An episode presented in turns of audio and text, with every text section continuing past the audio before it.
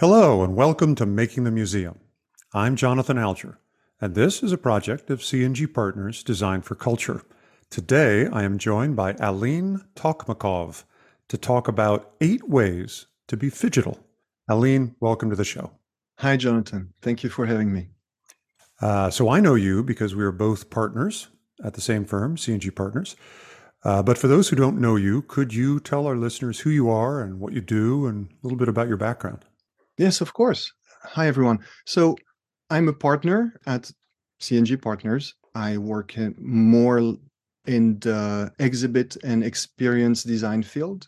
I started originally in Switzerland, uh, where I uh, graduated from architecture, and I think it's it's important to mention that because at the end of the day, all my work is related to the physical environment, and um, and here I am. Uh, my favorite side question is that I ask all my guests is how did you get into this business? Like what what brought you here? You did you did you uh, take a course? Did you uh, meet a person? Did you accidentally start working on a project like this? What got you into this industry? Yeah, I love the question because you you you fell almost. People fell in exhibit design, right? It's I was probably not anticipating to become an exhibit slash experience designer at the beginning but as when I finished my architectural degree, as every architect thinking that I can do everything, I have a I have a fascination and a love for images and graphics, and I thought I can open a graphic design studio. Uh, and every architect thinks like, yeah, I can do everything, right? um, right. But but ultimately i had some good friends who were working on a project. They started asking me hey can you do the brochure? Can you do the poster? Can you do the advertising? And by the way can you start working with us to do exhibit design? And i think that's the best uh, thing that happened to me since. That was more than 25 years ago and um, yeah that that adventure started then. So it was uh, it was a coincidence really. You didn't go out looking to do work in exhibitions and experience. Did you did you know that that existed when you came out of architecture school in uh, Switzerland? Where was it in Switzerland that you went to architecture school?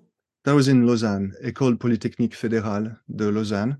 Did did they teach you about this subject there, or did they tell you anything about it? So you you came out of an architecture education, and you didn't even know that you could do this. You didn't even know that people did this.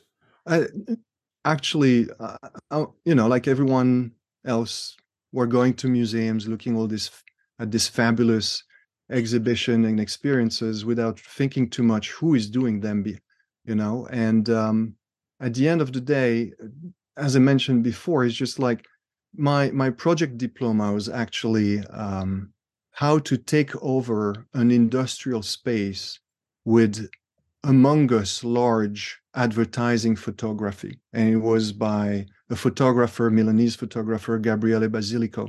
My whole thinking behind that was how can we change the space that is surrounding us with images? And the examples didn't, you know, they were everywhere in the advertising, uh, urban advertising environment in Europe. So I think little by little, I, I was following that, um, you know, that intuition that this is this is the field I wanted to work in um, didn't obviously know how to do it, but he came came all together at some point. So even you're saying even when you were in school, you were inclined to think about both uh, image or communication or message or content and physical space at the same time. That was your thesis. That was your final project, or your that was your exactly. capstone or something. Yes, that was that was my my capstone project, and uh, at that time i was really just thinking about photography still images how you know the the story about uh, one one image tells is worth a thousand words. How can we transform what we're physically experiencing and what we're seeing? How can we combine the two and how can we blur that uh, those boundaries? So naturally you know with time from um, thinking about that, little by little, I start thinking about all the digital media. And that came kind of naturally into that idea of the, the phygital. I'm, uh, learning a lot of things about you that I didn't know. Okay, so uh, for today, you have a great list, a long list, which I'm really excited about. And the title for today is Eight Ways to Be Phygital. So tell me what inspired you to come up with that topic, and then we'll we'll jump right into number one. Uh, it, it is that, that topic about um, merging the physicality of a space with um, almost more metaphysically um, with our virtual world, right? So um, I, uh, you know, I'm fascinated by how images, medias in general, are actually influencing us, and uh, seeing that actually they live in that digital sphere. It was um, the intention, the dream to actually bring that into the physical experience and physical environments that I'm we are building as as professionals but not just as an added layer but really an integrated layer that is completely part of the overall experience I think we'll we're going to need to define what we mean by that and I think that is actually point number 1 so that's great let's get into it uh, as always I know the list only and my guest knows the rest so I'm as curious about what each one of these things means as our dear listener. So here we go. Eight ways to be phygital. Number one, define the word. Define the word phygital. So how would you define that? So obviously, um, it is the combination of uh, two words, physical and digital put together, combined into one. And um, a lot of people are allergic to just when I say, "Oh, let's create a digital experience." Right. Especially the the purist ones is like, "What do you mean? How why you cannot say that?" So at the same time, it's meant to be funny because, and it's it's meant to actually be a catchword uh, in terms of, well, what explain us more about what that means. And I would say that a digital experience um, in my approach is seamlessly integrates you know the the physical and the digital to create one enhanced experience into the built environment that's the definition that i would give and uh, i guess for those this is an audio medium so i'll just for, for, those who are not familiar with the word may be more popular than i realize but uh, that's spelled p-h-y-g-i-t-a-l physical the first half of physical and the last half of digital i guess we'd call that a portmanteau or a neologism, a new new word. Uh, and I guess it's better than doing it the other way. If you tried to do the first half of the other one and the last half of the other, it would be did digital, digical, or or or, or, digify or digical, Digi- yes, digical, something. Yes. Yeah. Yeah. Okay. So, okay. Well, clearly, of, of the available options, we seem to have the best one. So, um, that's number one. Define the word. Number two on your list be, before we go to number two, I would just want to say something also, and that's related maybe to what motivated me also to that um, phygital um, experience and environment. I just want to say that we live in a world, right, where the digital is everywhere. And mm. um, it is second nature. It's it's surrounding us, and um, whenever we design an experience, like we do as experience and and uh, exhibit designers um, usually people think about us as we are only designing a physical environment but actually as as a designer you think about you're a choreographer right? You take everything into account. You take lighting into account. You take the graphics. You take the physical environment the architecture of the space. And what I really wanted to highlight here is like usually we think about the media, there is a media designer that designed the space. But actually, as as the choreographer, we have to think holistically about everything. And I thought it was really important, uh, considering that the digital is part of our daily lives more than we would want to sometimes. It's really omnipresent. Um, I would advocate that we can't dissociate when we design a space the digital from the physical anymore. We have to holistically think about it. And, and, and that's definitely what is motivating also that phygital approach. Huh. So are you saying that this new word, this you know, phygital, is just what it is now? That they're they're you could say only design the physical world, but that people come in with the digital world in their pockets or their purse or their backpack, and so there is no such thing as just the fidget, uh, just the physical world anymore. It is all by nature phygital. So here's our new word, and this is just this is just the way it is. And so this, this is, is the new call to action.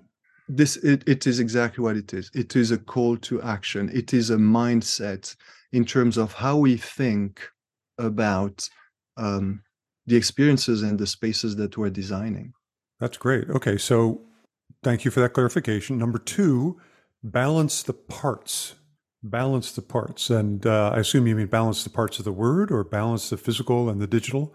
What do you mean by balance the parts? Why do we need to do that?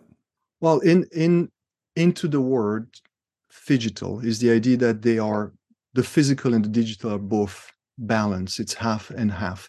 And it's really important because both part as as important as as the other. Right. So um, I said already that you know there's a tendency to drift towards the digital more than we would want to.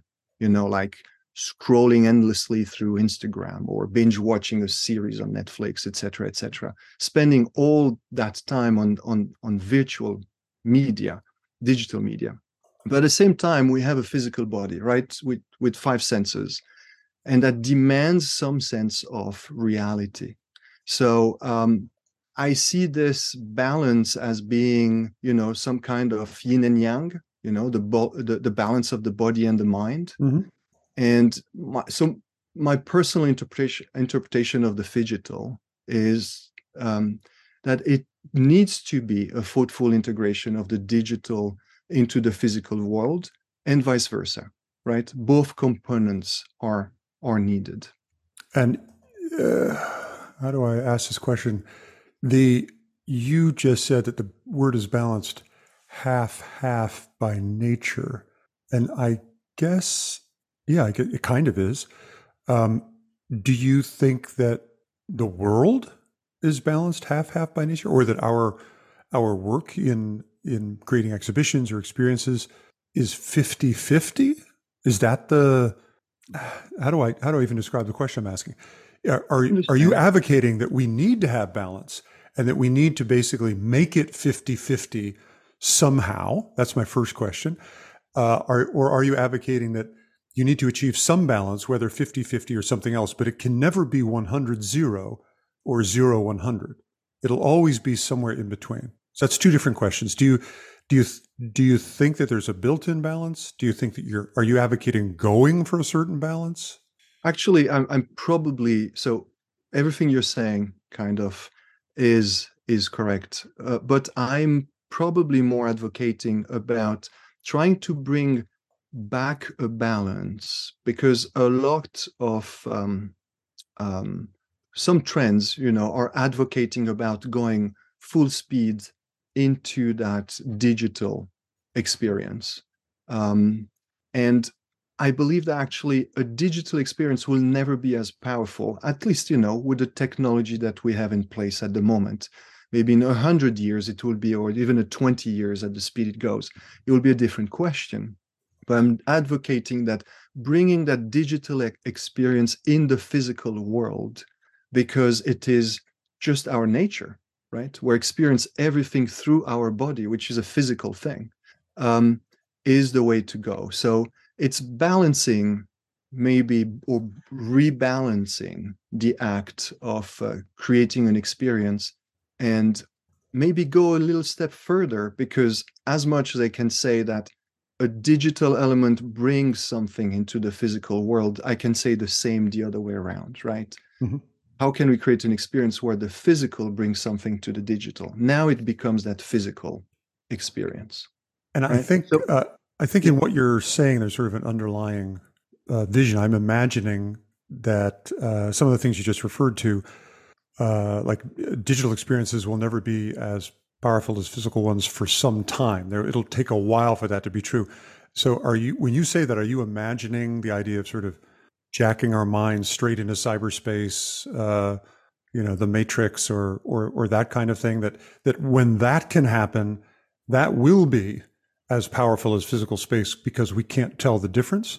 Um, is that is that what you're getting at? That like well, until that yes. happens, we have to be phygital because our senses will always betray us. there is something of that. Jonathan, you know that my probably my favorite movie is The Matrix, so I can't I can't hide that. Um, I'm guilty, I have to say, but um, maybe there is a part of that. I think at at the moment, what I'm saying is that the digital is still something that emulates something, and we know that you know the resolution is probably not uh, as you know high resolution as our eyes. Our we cannot simulate the sense of touch uh, unless at some point, obviously, we we put that plug into our brain and we manage to create those those signals. Mm-hmm. Um, and I think when we'll be there, there will be another assessment to make. But right. I, I, I believe that this is still science fiction and mm-hmm. um, far far from it. So in I, I would say that by the way, the the way I'm thinking about the digital is uh, is as an architect would do, right? Um, I'm again, I'm I studied architecture, um, but it is a mindset. So I, I don't want to tie the phygital to um, to technology, for example. I want to think about it as would a phygital architect or a phygital designer think about it, where the digital is just a tool, right? It is one of our building blocks to create an experience. When you say phygital is a mindset, what do you mean? Well, what what I mean by that is, you know, we could. It would be easy to argue, right, that everything that we're saying here it's obvious, right? I'm not reinventing any wheels. It's the same like when talking back then about, you know, even now about scenography and let's say building a theater set, right? We're automatically integrating all different um, mediums in that. We integrate lighting right into the theater set. We integrate physical props. We are talking about integrating graphics into the built environment. All those are different tools uh, all those are uh, part of our toolkit. So what i'm trying to say here is that um, this phygital is focusing more on, on that aspect of looking closer to how to integrate to better integrate the digital into the built environment right? And and to do that you need to little to know a little bit about the digital and the physical. So it sounds like uh are, are you advocating because i'm really attracted to that phrase phygital as a mindset um, for those who are listening who might be let's say architectural designers like you were when you started out what would be what's the first step for them to get this mindset? Like if you don't have the mindset, how would you advocate doing that? I think maybe the you just gave the answer. The first thing is to learn about digital. Uh, so am I correct about that? And if if I am, uh, how do you then proceed? Do you just sort of say everything is phygital? There's digital everywhere. Make sure that you're incorporating that in your design as well in the old days, you would have uh, incorporated in scenography, you've incorporated the lighting and the costume and the props and everything. Now you also have another thing called digital. Always incorporate that. And now you have the mindset. Is that kind of what you're getting at? Or? It, it, it is kind of what I'm getting at, yes. Um, definitely understanding how technology works and how the digital works help to better understand you know its its potentials and the mindset of saying again being a digital architect is looking at the tools we have and how can i create a physical experience that um, uh, integrates all those different parts.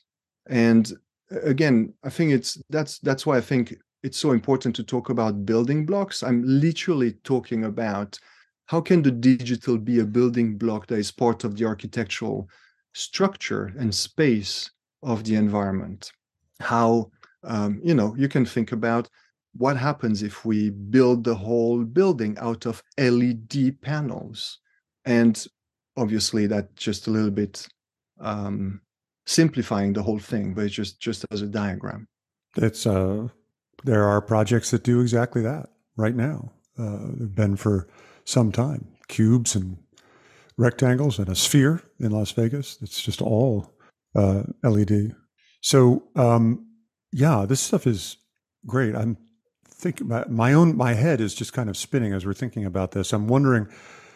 It seems like you're almost advocating because you've described yourself as a phygital architect, which is funny. I can imagine at a cocktail party you'd say, "Oh, what do you do?" I'm a phygital architect. Oh, you must mean physical. It's like, no, phygital And then they just walk away from you and go find somebody else to talk to. But um, uh, are you kind of saying that everybody now has to be phygital? That rather than, uh, okay, we're going to do all of this uh, sort of work here, I'm going to make a lab building, I'm going to make a courthouse, I'm going to make a museum building or a residence, that architects and other designers all have to take on, understand this additional building block now, because every project is is at least partly phygital. It's never 100% physical and 0% digital. There's, it's always 50 50, 75 25, 90 10. So are you advocating that, that everyone needs to learn these building blocks and we're all phygital now? It's everyone willing to actually adopt that mindset, I would say. Um, and I will be the first one to not advocate to integrate technology or digital elements everywhere. I'm the first one that really appreciate going in nature, forgetting my, leaving my phone, you know, home, etc., etc.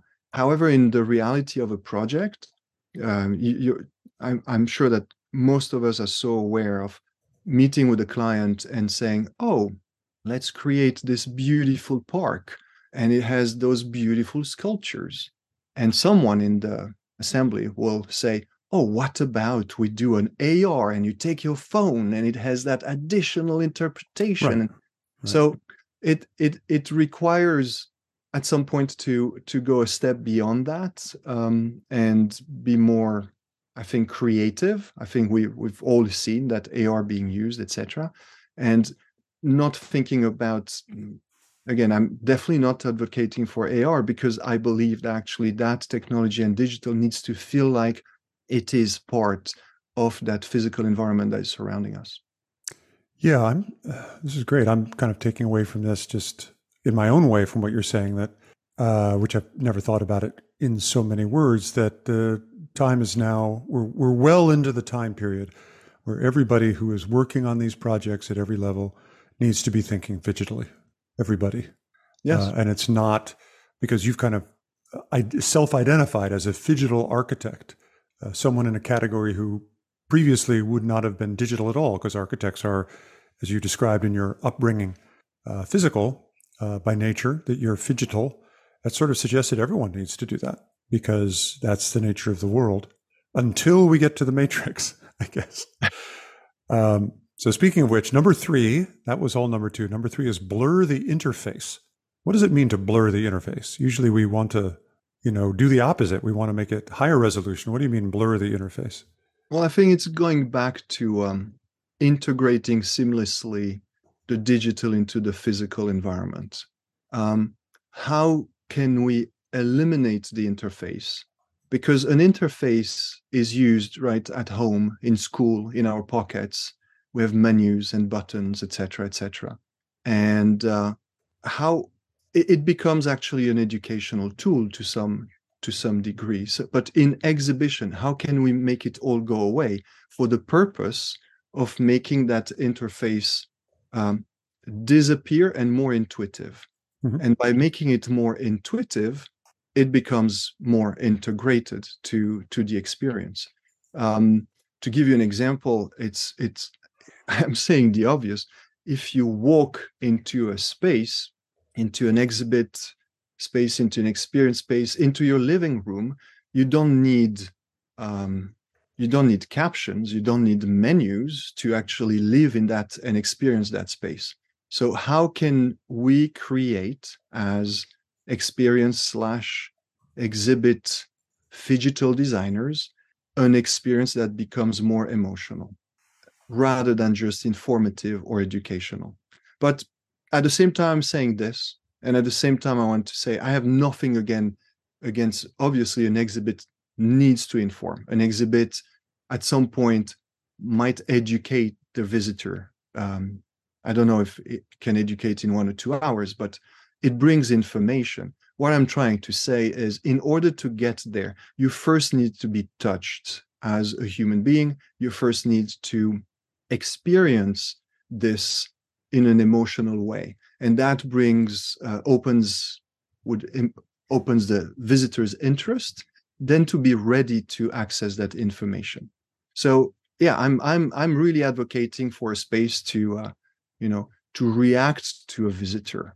I'm i'm uh, advocating for a space where we wave our hands uh, like we wave a, a wand as a harry potter thing where everything becomes part of the our body and is is the interface. Our body is um, activating the space around it and but in a very intuitive and emotional way.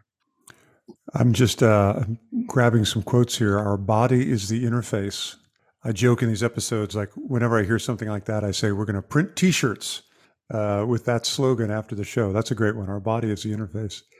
So um, you also said something interesting that in your own living room you don't need drop down menus in order to operate your your your own living room, which I think is a really interesting way to think about it.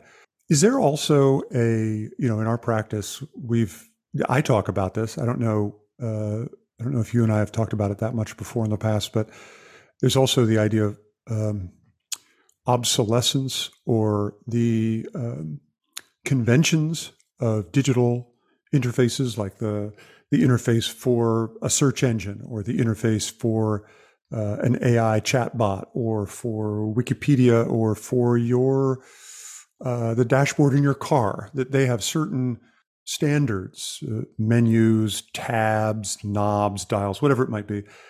Um, and in physical space, uh, if you use those standards, for one thing, you're pointing out you don't need to because you have a physical space and a body, and you can use that as the interface instead.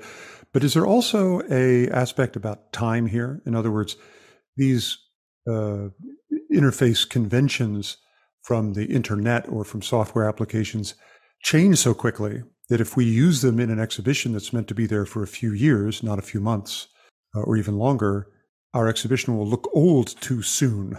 So uh, you can avoid that by blurring the interface, by making the interface seem like it goes away. You, you, your exhibition seems fresher for longer. Is that that's another great. reason, or is that just a byproduct? That's a, that's a very good a, a very good point. Um, and uh, what happens is, especially you know, as as we know now, in in a few years, we have no idea of what the interface of the future will be, right? Considering all those any new technology that appears and any new way of interacting with that technology. However, we know that we will always be either speaking or showing or pointing or looking at something for most of visitors um, and using those type of in natural interaction intuitive interaction will definitely help with that aging uh, part of the technology because our body is the interface yes that's our i've got to print that t-shirt okay so uh, number four that was number three which was blur the interface number four is make it magic Tell me, what do you mean by magic? You just mentioned Harry Potter a minute ago. What's what's going on here? Well, apart the fact that, like everybody else, yes, Harry Potter is part of um, our lives uh, or or childhood. Um, there's probably the most powerful element of the digital experience is that sense of magic. Um, so if there is a way that we can make the technology um, surprise the visitor, right? Um, if we can make it so, uh, some people call it charming and delightful. That's a very UX term, by the way. Mm-hmm. But in one of your recent uh, podcasts or or uh, make the museum uh, uh daily emails, Jonathan, I think you you use the the word awe. Mm-hmm. You know, that awe that holds attention and increases recall. I think I'm actually saying exactly the words that actually you, you used. I, I, think it's pretty close. Yeah. Yes. Um, if if we create a phygital experience when the technology is invisible, it becomes more surprising. And by becoming more surprising, it becomes more impactful. By being more impactful, it becomes more memor- memorable. And I think it's to some degree I, I I would not know a more powerful experience than if we succeed at creating a, a phygital experience. So the power of the digital itself, right, um, in a physical space when it transforms the physical space is completely magical, right? Um, so to some degree, right, um, you can say that an environmental graphic a trompe l'oeil in the historic use of uh, of trompe l'oeil, uh, false perspective, etc., was probably doing that as well. However, what it didn't have it's the the fact the fact that actually it uh, you know a digital element is ephemeral. It changes, and it changes just by magic, mm. and it changes and it transforms our physical space. Yeah, so exactly what I've been writing about lately is just this this idea, you know, awe. It's one of those base emotions, or close to one of those base emotions. It is re- it's related to the more base emotion of fear. In other words, you're walking through the desert. Suddenly, there's a gigantic statue in front of you of a god, and you think, "How did they make that? It must have been a god that made it. Uh, I should I should bow down or what have you." And that's this feeling of awe. It's usually accompanied by uh, looking up. Uh, the the jaw, the, the the mouth opens, the jaw goes down, and you you have this sort of sense of a, a delight and also a little bit of fear at the same time. Like, but I, th- I think that's kind of where magic comes from. Even a small magic act, where you say, "How did how did they just do that?" or "Is it really actually magic?" And suddenly you feel that you're in the presence of something much bigger than you, either something physically bigger than you, like the uh, Eiffel Tower or the Grand Canyon, or uh, a whole realm that you you didn't realize there's another magical truth, and that's how awe operates. And I think a lot of the work that we do is actually some of the best work, some of the most precedent setting, some of the most memorable, some of the most award winning work is actually consciously or not, we're tapping into awe as the main emotion that's driving that success. That's what I've been kind of investigating and writing about. I'll be writing about a little bit more. I'm glad you picked up on that. So making it magic. I like the tie-in that that technology is it's magical uh, starts to starts to connect you with awe. It also just reminds me of I think it was the old Arthur C. Clarke, the science fiction writer, his quote, which I will not get exactly right, but uh, the idea that uh, any science that is advanced enough becomes indistinguishable from magic. Beautiful. Uh, or any any technology that's advanced enough. So I think it's a great way to go. Okay, let's do a little midpoint station identification. If you're just joining us, you're listening to Making the Museum. I'm Jonathan Alger, and this is a project of C&G Partners designed for culture. Today, I am talking with Alin Tocmacov about eight ways to be phygital. And I think our next point is going to be number five, which is consider it a portal. This is starting to be very magical. A portal to what? What do you mean by that? All right. Um, this idea that it goes back to that concept of body and mind, right? It goes back to the fact that there is a second reality all around us, so to speak. And I'm I'm I'm not I'm not talking about uh, science fiction here, right?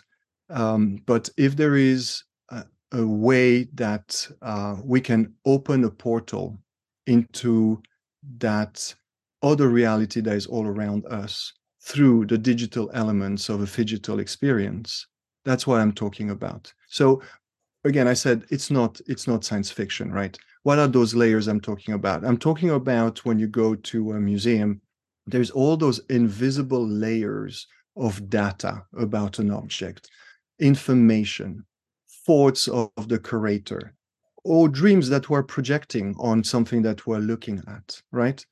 So, to some degree, right, the digital can make those visible, right? It's in it's it is like a portal into those those other realities. So, to continue, uh, the analogy here is if you go to a museum um, we usually use um, classical slash traditional museum, right? Uh, we'll look at, for example, it displays some artifacts. We'll look at that artifact, and it's usually, you know, uh, interpreted with some labels to reveal all those invisible layers as um, as text that is explaining us what it is about, uh, anything that is associated with that object, its provenance, who the owner was, you know, how it might actually be linked to other objects in that space. Now, to engage the visitor, if we're thinking about what is a digital way of doing this, imagine the walls, you know, and the space around that object that start to activate when a visitor approaches uh, that that object, and those walls become the canvas for emotional interpretation. So, um, the, for example, the links to the other objects become visible, you know, and can be explored. Um, the owner appears to explain the history of the object, and and it's it's kind of like uh, you know uh, phygital AR without the glasses, because at the end of the day, it happens in the space and it is a communal experience. Physical AR. Phygital AR, physical Physi- AR. Yes. Physi- physical, I'm, I'm, physical AR without the glasses, right? Yes. Or phygital is phys- uh, is like physical AR without the glasses. But I, I, just want to go back to the, the start of your answer to this question about consider it a portal. I, I just I'm fascinated by this sort of vision that you have, this idea that there's this. I have never actually thought about it that way until you just brought it up. That every object and everything in the world, because of sort of human consciousness, has data or stories or uh, uh, numbers or statistics or whatever associated with it by humans. So, as we're podcasting, I have a coffee cup in front of me. And if there were no humans here to look at the coffee cup, it would simply be a coffee cup. But because I'm a human and I look at it, I can say, oh, where did I buy the coffee cup? How much did the coffee cup cost? Uh, how much does it weigh? How much coffee is in it? Oh dear, there's no more coffee in it. Uh, what color is it? Oh, what do you call that color? I think it's kind of orange.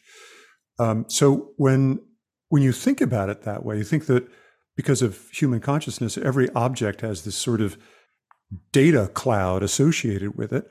And what you just said, which I'd never thought about before, is that previously in exhibitions or retail display or anytime we we we have objects or things or audio tracks or videos we want to show, any kind of experience we want to give people, the data that's associated with that gets associated with it previously physically.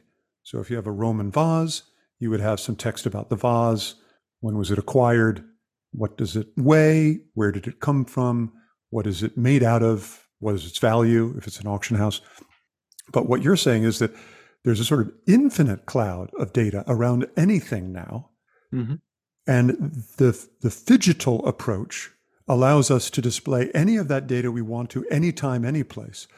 But the thing that just made me hit my head, like slap my forehead, is this vision that you just described that all of that data, it must be because you love the matrix, that all of that data about all of the things that we might have people experience comprises an entire other reality that's there at the same time in physical space that we can't see. So, in other words, when I'm looking at my coffee cup here on the desk as we're recording this episode, I can now imagine this sort of digital cloud around the coffee cup that is invisible to me unless I put a display or some other phygital element. And once I do that, I can almost look into another universe that you've just described to me that I actually didn't know existed. I think I'm going to have to go have something stronger than coffee after this episode because this is kind of a you were talking before about digital being a mindset. That just you just changed my mindset. I feel like it was a chiropractic adjustment that just changed the way I look at reality. Either that or I had too much coffee or there was something in my coffee. Am I getting it right? Is that is that what totally right. is that is that how you look at the world? I, I, obviously don't look every day at the world like that, but it takes some effort to uh, to think about it and to put ourselves in that mindset. But um, there is there is that. It's I, and I think it doesn't.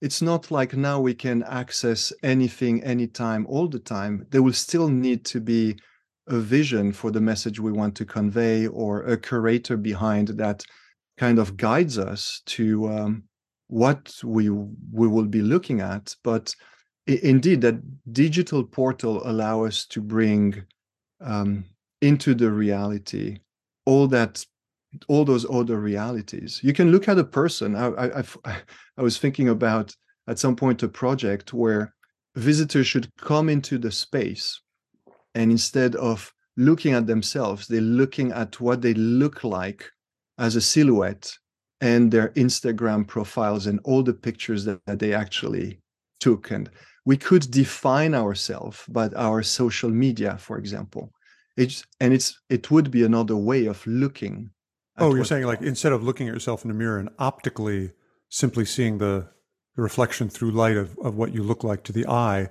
have the mirror reflect what you look like in the digital plane. Exactly.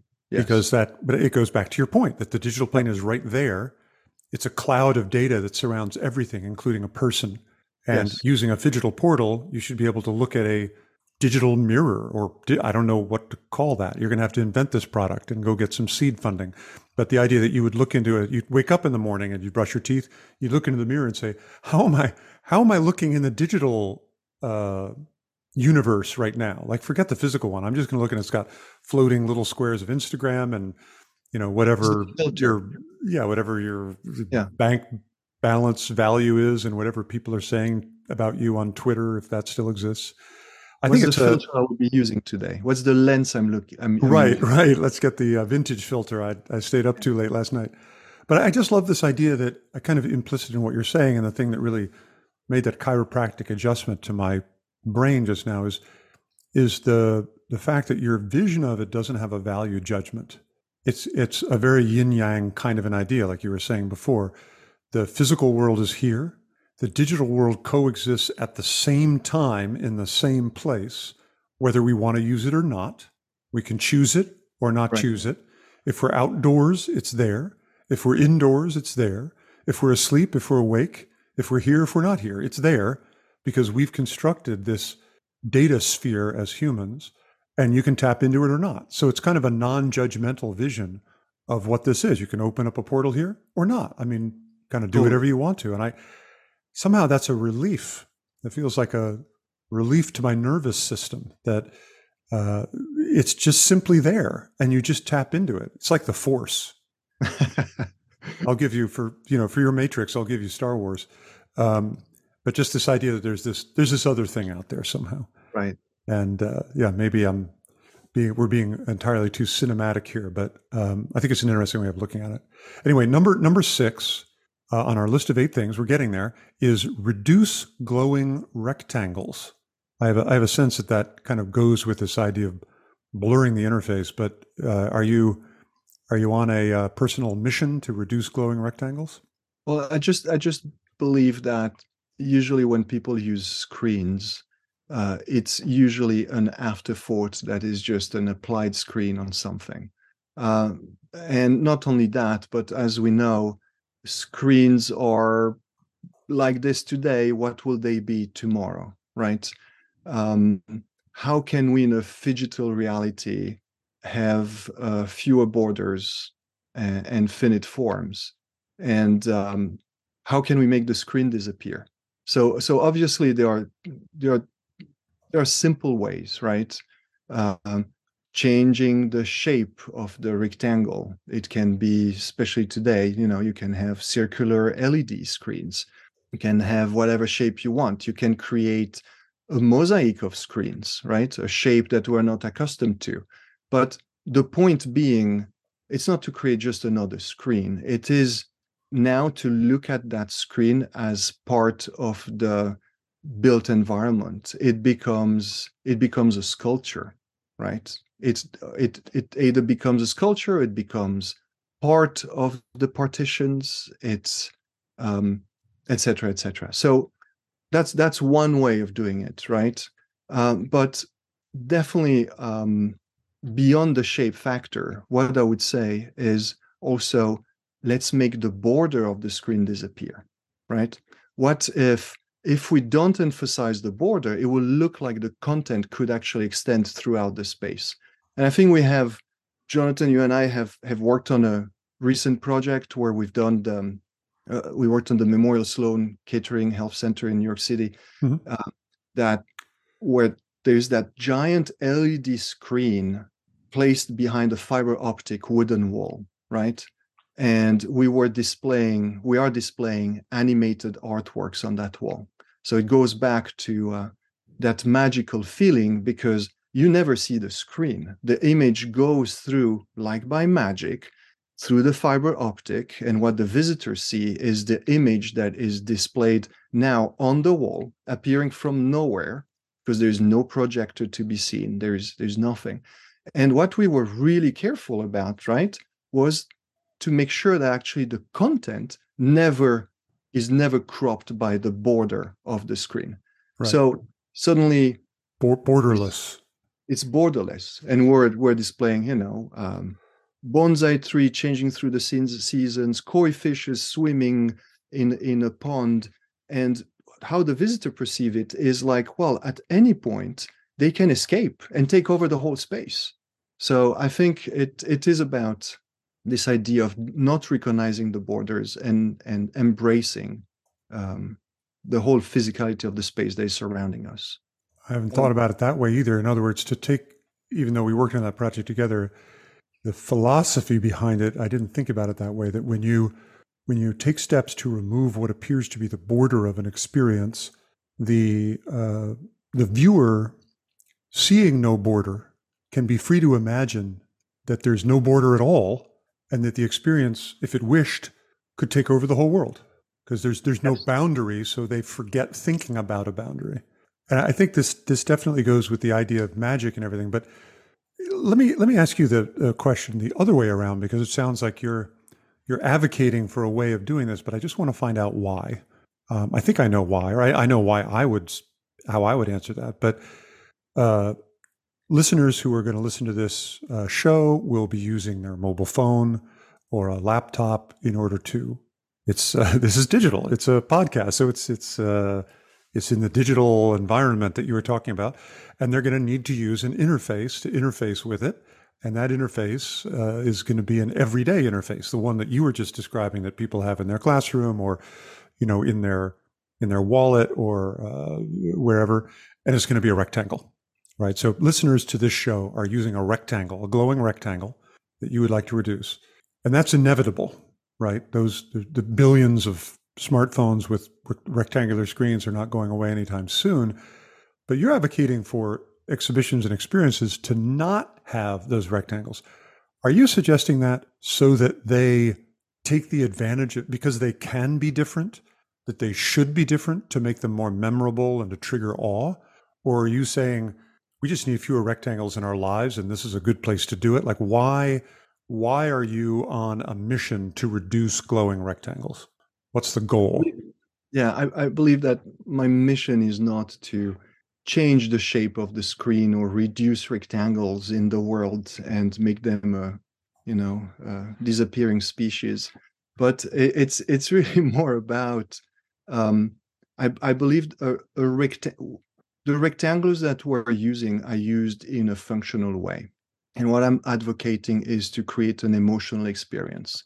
An emotional experience is something that you you experience intuitively and seamlessly um, and magically. And it, it's it's basically transcending what our everyday world is. And i think we have the power to do that when we're creating an experience slash exhibit environment so in other words you're kind of saying that the association with glowing rectangles is is functional what's my bank balance who's calling me on the phone uh, I have to check my email. Uh, and if you don't use rectangles, it opens up the possibility that, that association falls away. And so it's easier to do something emotional because it's just not that thing that you associate with your shopping list or whatever. Oh, I, I probably, I probably say to f- my message is let's think beyond the rectangle because I'm not saying that a screen cannot be phygital. Actually, it can if it's if it's purposefully integrated into the architecture, if it is part of the initial building blocks, very literally, right? And not an afterthought applied on top of, of the space we're creating, it can create a digital space.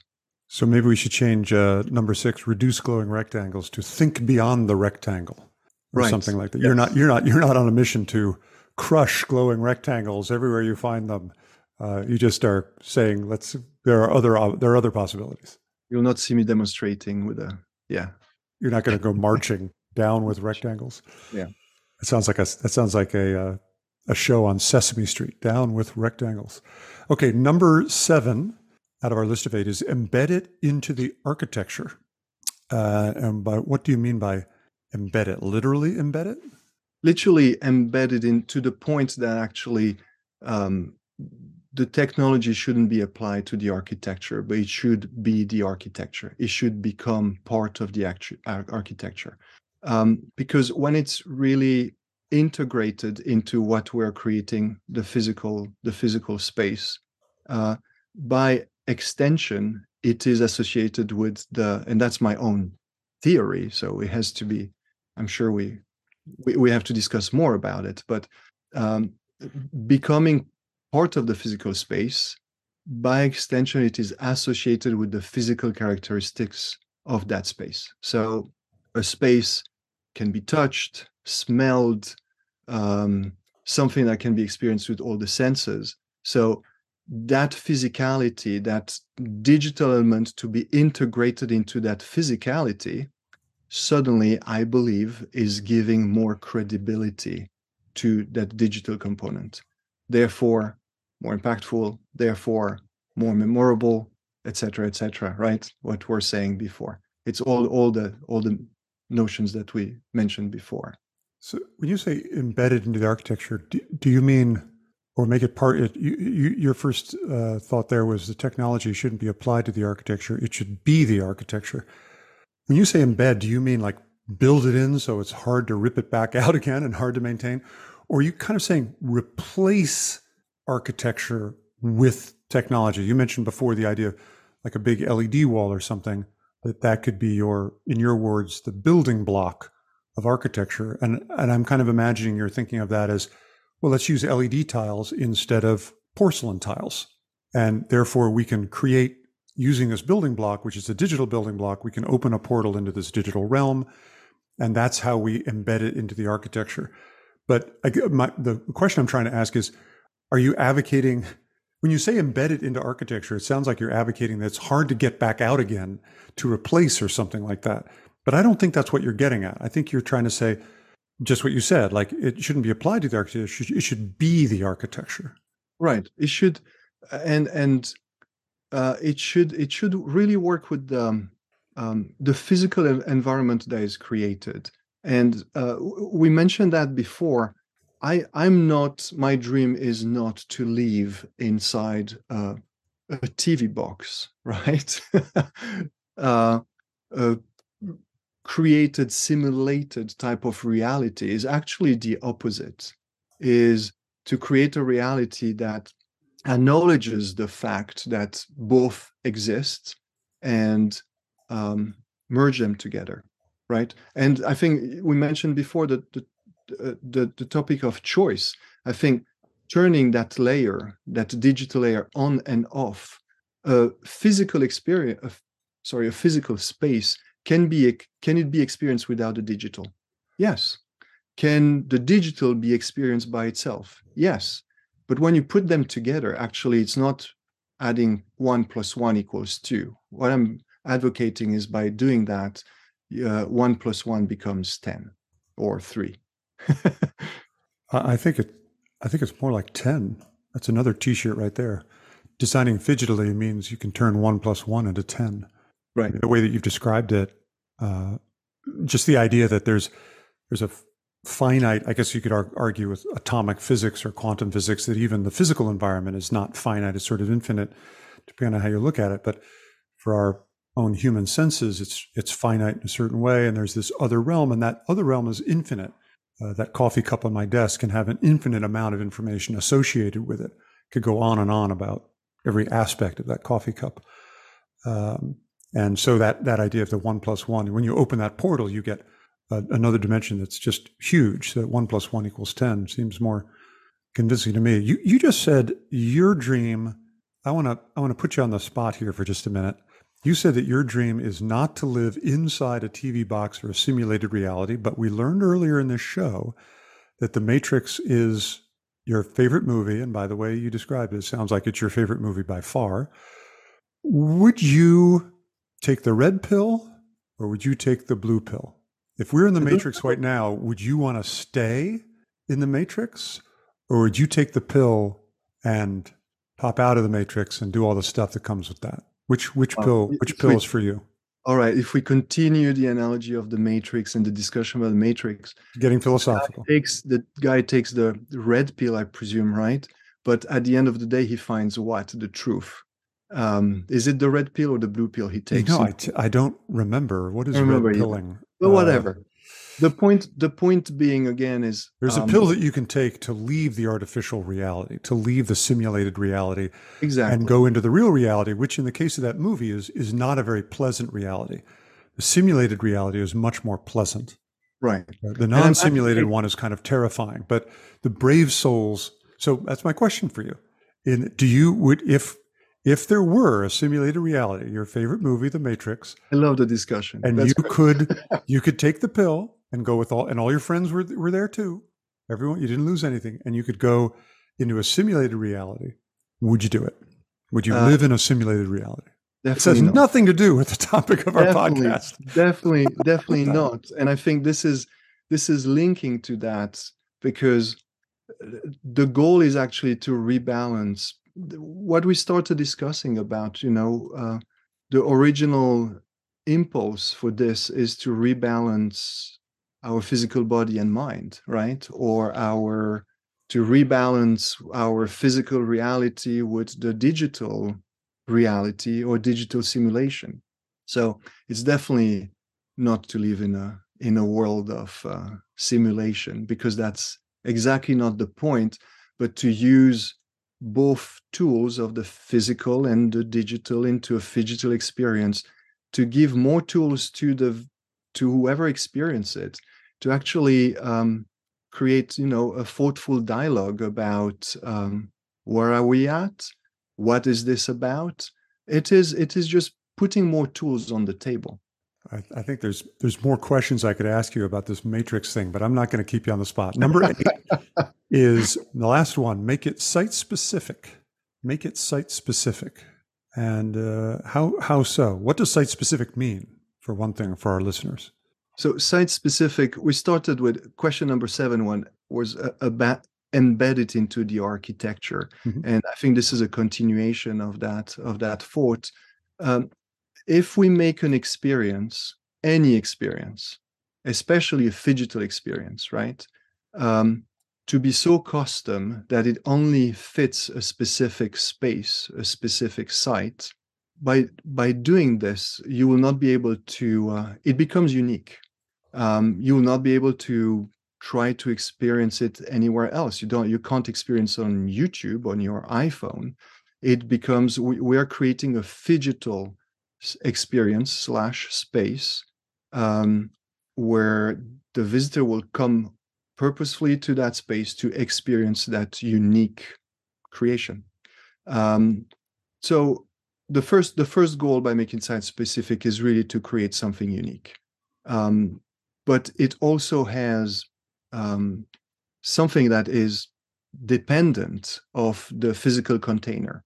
Um, the basically the quality of the the space that we're creating the quality um, depends of the content that will be shown the storyline that will be shown through the digital elements of course but I'm advocating, and I think we all know that the quality of the physical space is as important as that content and that digital aspect. And I mean, the, the simple example is imagine that we're using the turbine hall at the Tate Modern or the Guggenheim's Rotunda, you know, to create our digital experience instead of a generic black box. Right. Yeah. And uh, this is our last point, so we don't have to go too long on this, but what are some ways that you can make something site specific? Uh, I think you're talking about the fact that it's in a physical space, and so therefore, uh, use the example of uh, smartphones many times in this conversation. So, smartphone has to be one form that works in every situation. You're advocating or bringing up the example of the opposite, a, a one off form that only exists in one place. So, I guess one way to do that is to make the form unique. You talk about mosaics of displays, edgeless displays, embedding it into architecture. And if, uh, I don't know, your entire space is shaped like a rugby ball made out of LED. That's probably the only one in the world that's like that. So that's site specific. Can you also be site specific in terms of content? I guess you could, like my coffee cup again, if there was a digital display related to it, uh, and and it, the digital display was referring to the coffee cup, it wouldn't that digital content wouldn't make any sense if it were disassociated from the coffee cup. You just use the right. example of YouTube, and I, have written about that before. I like to say, uh, for good exhibition media, make sure your media will not work on YouTube. In other words, it's it's the wrong format, or the subject matter makes no sense because the thing it refers to isn't physically there, or is that what you is that kind of what you're getting totally. at about site specificity? It can either be the form or the content, have, or both, or where it's located, or all of those things. Yeah, I'm really glad that you're bringing that clarity to to this. Uh, totally 100 200 percent. If uh, um, if the content that is shown can only be displayed in that physical space, but if in addition it is related to that space, so both are actually site specific, it would obviously make the experience so much more stronger. Excellent. And and thoughtful. Well, that's that's some that's some good news that our listeners can use. That is terrific. Okay, I feel like we've gone through so much stuff, and my head is still reeling from one of those points where I feel like I'm now seeing digital things all around me. Um, Hopefully, you will see the physical things as well. That's the point. I am. Well, I, I clearly, uh, as listeners have noticed, I clearly can see my coffee cup. That that's for sure. Um, so anyway, I'll do, a little, do a little quick recap here. We've been talking uh, uh, with Alin uh, about eight ways to be phygital. Number one, define the word. Number two, balance the parts. Number three, blur the interface. Number four, make it magic. Number five, consider it a portal. Number six, reduce glowing rectangles. Number seven, embed it into the architecture. And number eight, make it site specific. Did I get all of them? You got it, all of them. Thank you, Jonathan. Sounds good. All right. So it looks like we covered it. Um, Alin Tocmacov, my partner, it has been great to have you on the show. I feel like I learned a lot about you I didn't know, and you really changed my mind about some things that I totally didn't expect. So uh, I love that. And if uh, my, my our, our, listeners got half as much out of it as, as I did, um, I think it's going to be something that will have been worth listening to. If folks would like to get in touch with you, what is the best way for them to do that? Email uh, or LinkedIn or you can so my email magic portal what would be the best? Uh, you have my linkedin uh, all my contact details are there. You have uh, linkedin is alin a-l-i-n tocmacov t-o-c-m-a-c-o-v um, you can also reach me on my email at alin a-l-i-n at cgpartnersllc.com um, which is our uh, business email Awesome. We'll put some show notes uh, into uh, the episode as well for people to, who might want to reach out to you. And that's great. Thank you so much for being here. Okay, that is it for this episode.